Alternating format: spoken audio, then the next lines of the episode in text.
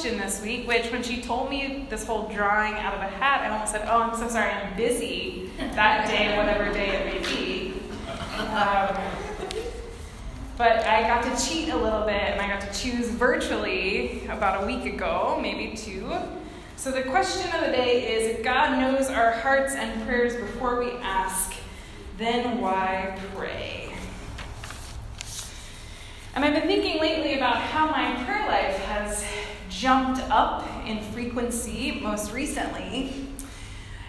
Let me tell you this story. A couple of weeks ago, uh, my girlfriend surprised me with a trip to Faro, Portugal. I know life is hard living in Europe. Easy, cheap flights to places like the beautiful coast of Portugal. But she had timed it just so because the idea was that we would fly out over the weekend and fly in at 11 p.m. on Tuesday night. And I was to fly to Portland, Oregon at 6 a.m. on Wednesday morning from a different airport than we flew in. So we were supposed to fly into Schönefeld, and then I was supposed to fly out of Tegel a few hours later. So we had timed it just so, I think you know how the story is going to happen. Uh, timed it just so, so we could fly in, no problem, get the public transit or a taxi to our home in Neukölln, which is in a different part of Germany, or Berlin altogether to where I might catch like an hour or two of sleep, where I already have my bag packed, so I have to catch a taxi to the next airport to be there at 4 a.m. On Wednesday morning to fly from Berlin to Amsterdam, Amsterdam to Portland, which is a very long flight, by the way. So we were flying in, and all was going well. They were a couple of minutes late flying out of Portugal, but that's fine. We built in some hours, right? Like, no problem. I've got time. And as we start to circle towards Berlin, the pilot says, Well, we're right in the middle of a thunderstorm. And so we're going to have to circle around Berlin a couple of times. At this point, my prayer life is going through the roof, right? Oh dear God. Oh dear God, this can't be happening because there's now lightning right outside of my airplane window and the plane is dropping quite significantly. So my first prayer is, Oh dear God, please let us live. Oh dear God, please let us live. When it seems apparent that this would happen, that we would actually survive this thunderstorm, which the pilot was not worried, they announced that we would be a little late because we might land in a different part of the country. So my prayer became, Oh dear God, please let it be in Berlin. Oh dear God, please let it be Berlin. I only have a few hours, so I don't want to be catching a bus from like Cologne to Berlin to miss my flight. After four tries circling around Berlin and finally landing in Schönefeld, I was like, oh dear God, thank you for letting us land in Berlin only 40 minutes late. But Germany, a land full of rules and laws, as you might know, has a law that if there's any lightning, airports close and no one is allowed on the tarmac. Oh dear God, open this plane. Oh dear God, open this plane. It's now 12:30 in the morning.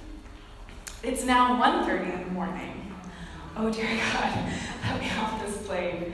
Oh dear God, it's now 2:30 in the morning, and I'm supposed to get a taxi at 3:30, 4 o'clock in the morning. And I am through the roof, and I am audibly saying, Please, dear God, let me off this plane. Please, dear God, let me off this plane. Please, dear God, let me off this plane. To which my neighbors are starting to wonder why they asked me how I was doing. At 2:45, they let us off the plane, and my prayer then becomes, "Oh dear God, let me find a taxi," because why it was so important to catch this flight just a few hours later was for two reasons that had extended my prayer life beyond what I knew it could be.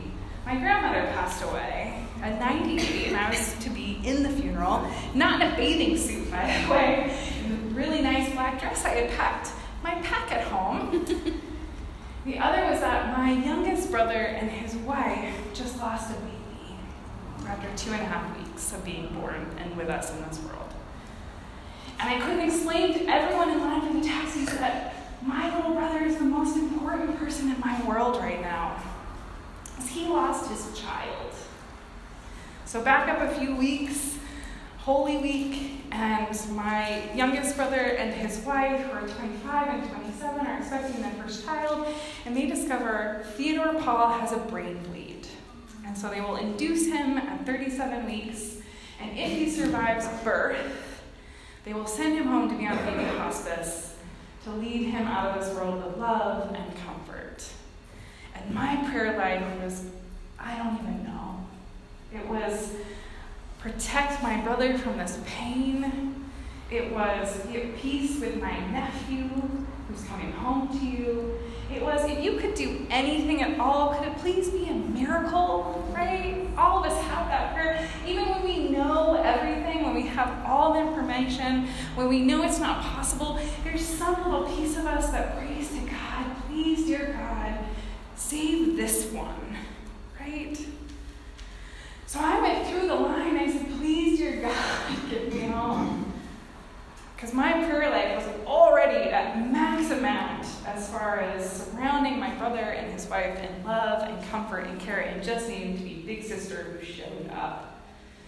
I did get home with just a few minutes to spare, literally grabbed my bag, took a quick shower, got in the next taxi, and I was on a plane to Amsterdam, Amsterdam to Portland, sleeping most of the way.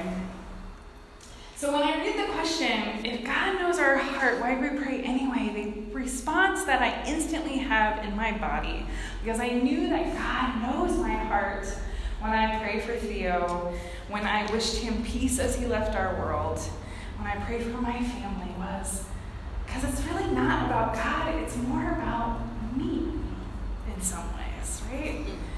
It's more about how, in that moment where I'm saying, Please, dear God, please, dear God, please, dear God, that the instant response that I receive from God is stilling of my heart and of peace and of open communication. Because in those moments, it's not about me trying to convince God of something else. Or, of course, God knows who I am through and through. We are told that by the psalmist. God has created us and knitted us together. God knows every cell, every heart murmur, every moment of a catch in our breath. In fact, Romans 8:26 tells us that sometimes the Spirit intercedes for us with those sighs too deep for words, because God knows us so well, and there are times when even we can't speak. But when I'm praying so wholeheartedly, it's not because I'm trying to convince God something else. It's because I need God to speak to me and change my relationship with whatever I'm praying I need to be reopened in a different way, or perhaps a stilling of my heart, or perhaps just an opening of my mind to say, What have I seen in front of me that God has already created around us? When I was asked to choose a scripture, Psalm 139 immediately popped, popped up as something that knows me, but then I thought of this gospel text in which there are two prayers on the scene. It's not usually chosen for this context, but it's so unusual that Jesus would choose this particular uh, story because, number one, a Pharisee normally would not be this loud and pretentious, uh, according to ancient context. And a tax collector normally wasn't Jewish. So for a tax collector to show up on the scene at the Jewish temple is number one, an oddity. Number two, the tax collector beats his own breast, which in that context was usually a wailing, mourning women's cry. So, for already in public, for this maybe non Jewish ta- male tax collector to take this position of prayer is an oddity.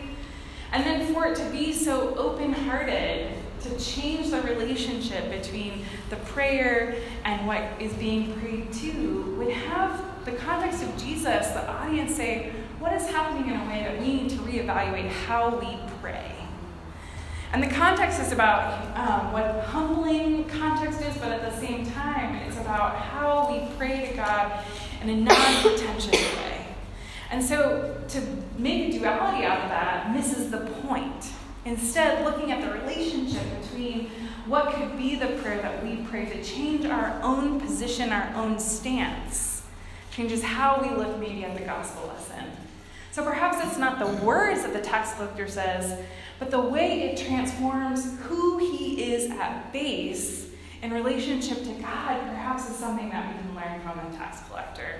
Because it changes his perception by others towards him, it changes how he moves in the world, and God actually elevates him in a way that changes and transforms and perhaps resurrects this human being through prayer, totally transfiguring his whole perception of self and how he works in community.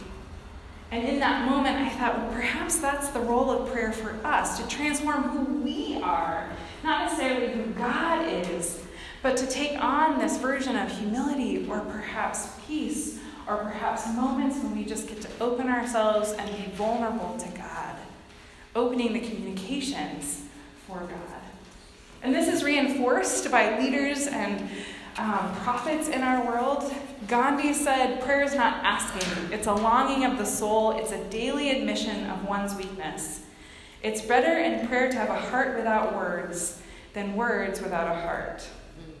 Or Soren Kierkegaard says, The function of prayer is not to influence God, but rather to change the nature of the one who prays. And Nadia Bolz-Weber, a more modern voice, says, God, please help me not to be an a hole, I won't fill in the blank, you can, is about as common a prayer as I pray in my life. These prayers are actually about transforming ourselves into being better, God filled people rather than transforming or changing God's mind. And God knows our heart, and so what we bring forth is the conversation that we get to know our heart even better. For when we actually speak things in words or in our mind, perhaps it opens up places that we didn't even know existed in ourselves. I say things in my prayer life that bring clarity that I've never said out loud before. God may already already know what that is, but I maybe didn't know that yet until it came into my consciousness, into my prayer life, into my basic prayers of help, thanks, and wow, as Anne Lamott says, right?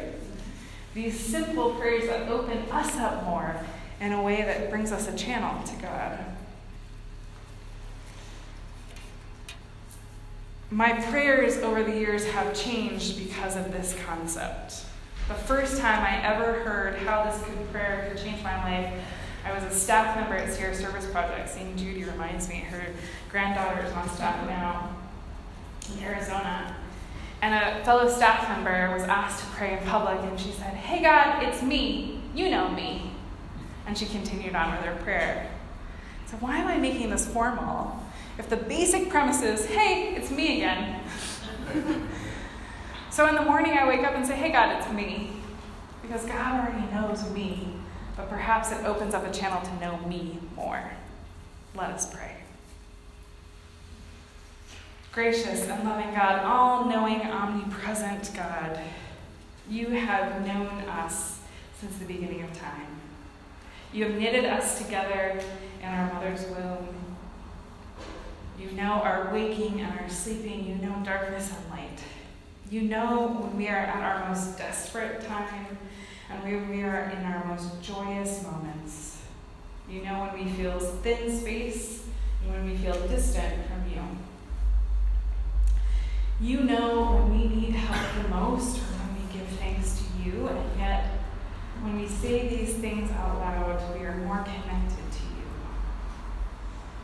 Help us to pray things that might give us clarity to who we more fully become in you.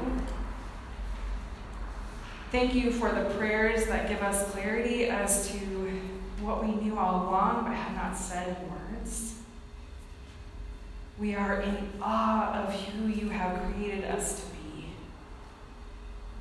We are in awe of the wisdom that you pour into us at just the right time. We are in awe when you walk alongside us that the prayer that may not be answered in the way we thought it should be is the miracle of you showing up anyway. Walking alongside us through our darkest times and our lightest moments. We give thanks for all of this. In your name we pray. Amen. Amen.